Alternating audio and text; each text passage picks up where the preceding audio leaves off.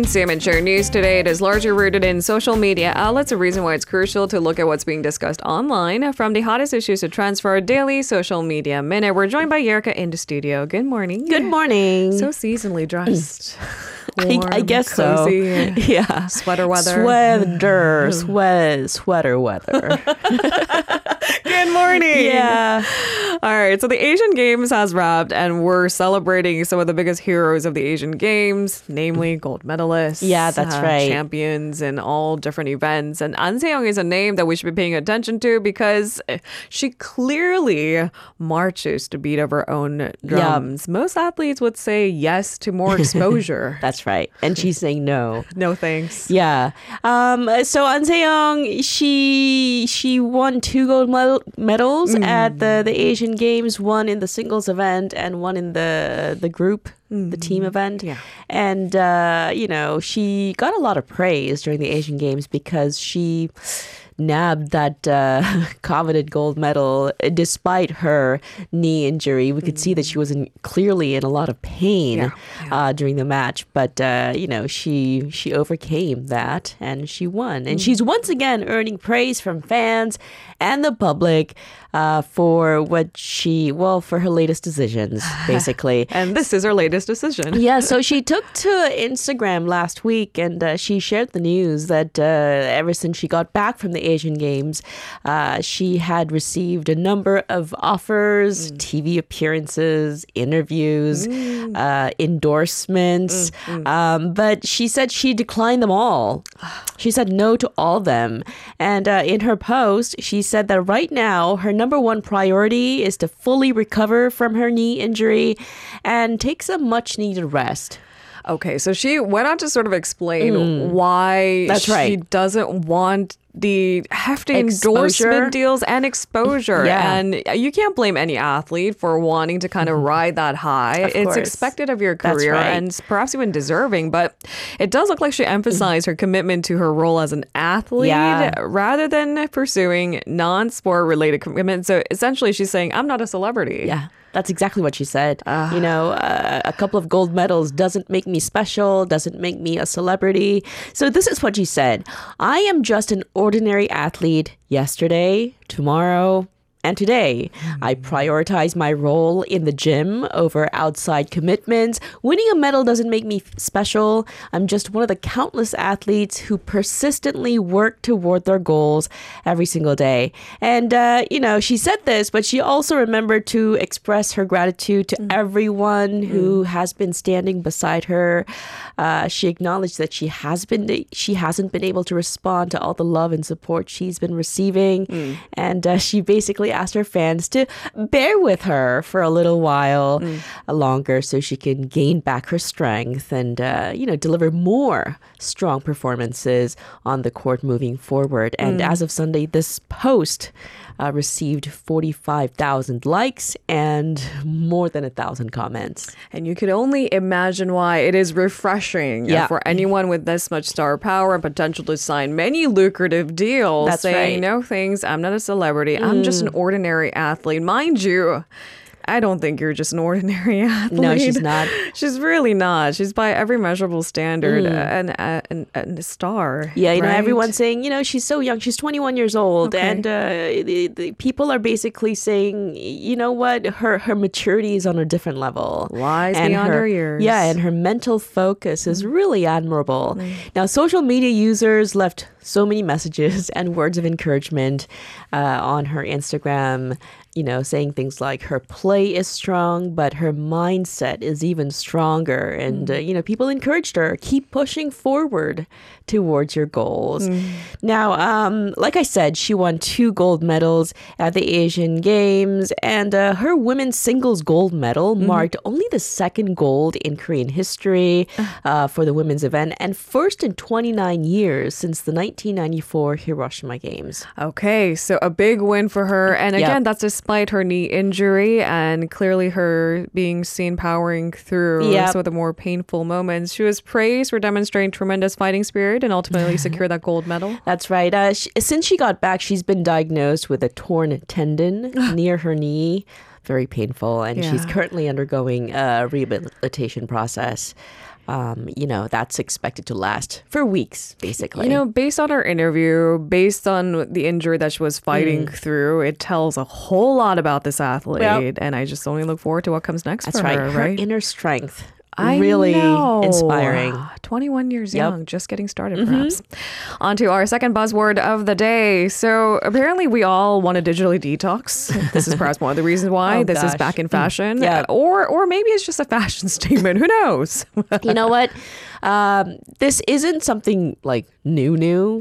We've been talking about Yeah. this for a while. yeah. How, you know, people simply want to detox from the digital environment, uh, all that toxicity on social media, Hmm. like and doom fake scrolling, news. which I was doing just last night, and I could have went to bed at 10 p.m. like a normal Um, person, but I doom scrolled until midnight. That's, yeah, that's funny how and you know works. what? With everything that's going on in Israel and Yeah. you know Palestine, Yeah. y- if, you know parents are being warned by school teachers to to you know to encourage their kids to delete social media apps from their phones because there's so much Graphic image. yeah so many so many graphic images just Yeah. floating around and you know uh, And it, it's one thing to be informed, it's another to be constantly bombarded with uncensored images and graphic uh, videos Hmm. Yeah. coming out of different parts of the Gaza That's right. Strip. So you're right. I, I think the overexposure to Mm-hmm. any any news, it's a bit much. And the reason why we're talking about this is because flip phones and feature flip phones are, are considered to be hip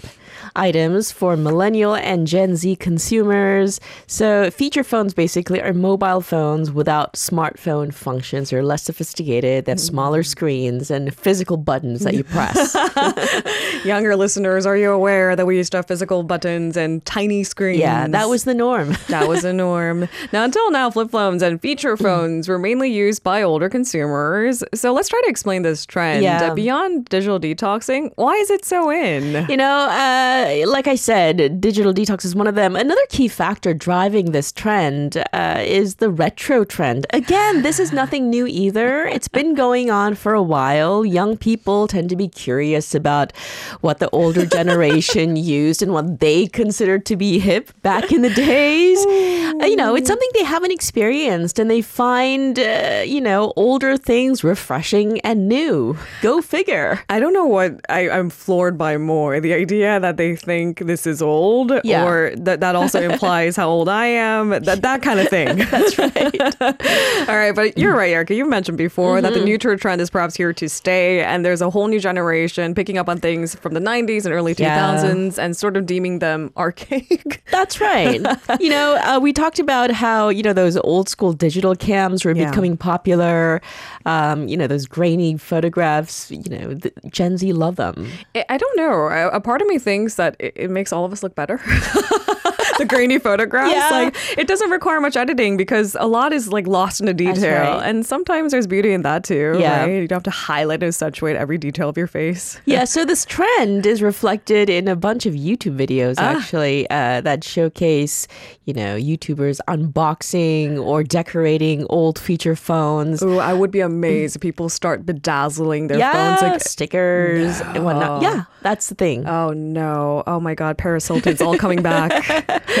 Um, yeah, basically, Gen Z and millennials they use smartphones as fashion accessories. It's a statement, right? You know, they want to show people I'm a, I'm different. I wonder if it would have cost anything if I kept my old phone. Uh, I wonder, does that actually play a factor? I wouldn't use uh, my old feature phone as my main phone, maybe as my second sub phone. That that's already exhausting me. I know. A Having second two phone. is my bag. That's already like, who so am heavy. I? Yeah, right.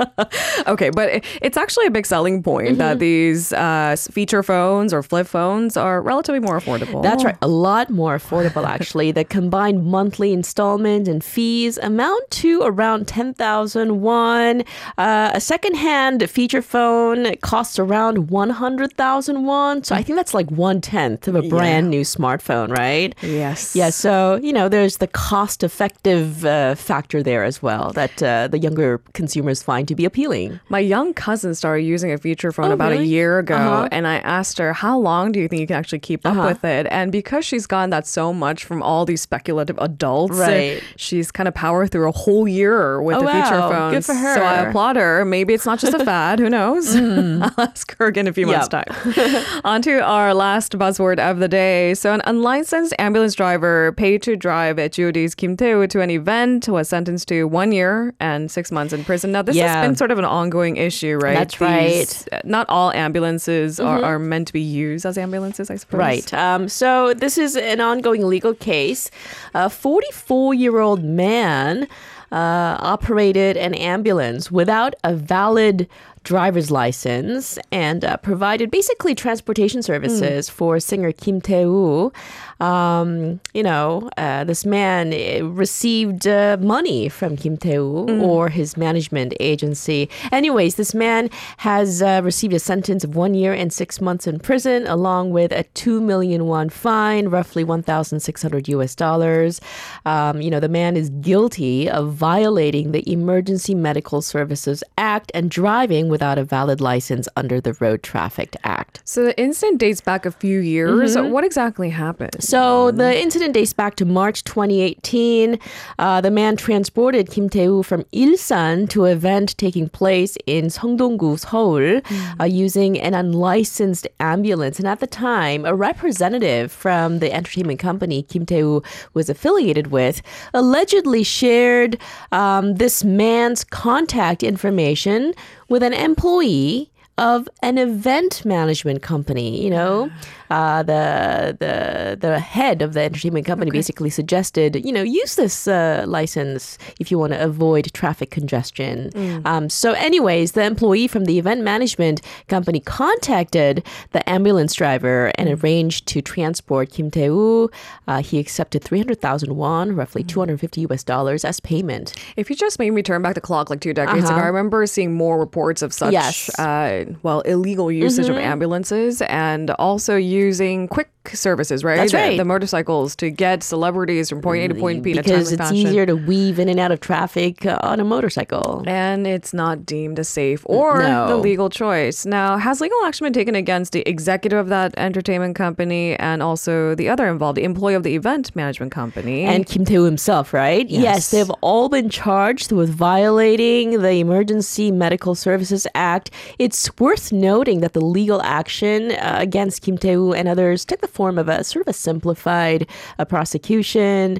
Uh, it allows for the imposition of fines or property confiscation without a full trial. okay. W- what about this man who drove the ambulance? Mm. You know, he has a prior history of driving under the influence. That's why his driver's license was revoked and hence didn't have a license when he was driving the ambulance with Kim Tae-woo in the ambulance. Oh, dear. Uh, so, yes, he has been additionally charged with operating an ambulance uh, without a license from August 2021 to March 2022. Now, the judge who presided over the case said the, the man made repeated excuses for driving without a license uh, and, uh, you know, his drinking and driving, you know, all of this justified a severe penalty. All right. There you have it. Thank you very much, Erica, for today's update. See you tomorrow. I'll see you tomorrow. If you're listening to our program using the podcast service, just a reminder that we do go live Monday through Friday, 7 a.m. Korea Standard Time. So tune in and help us make the show more informative by giving us your input. See you bright and early on Good Morning Seoul.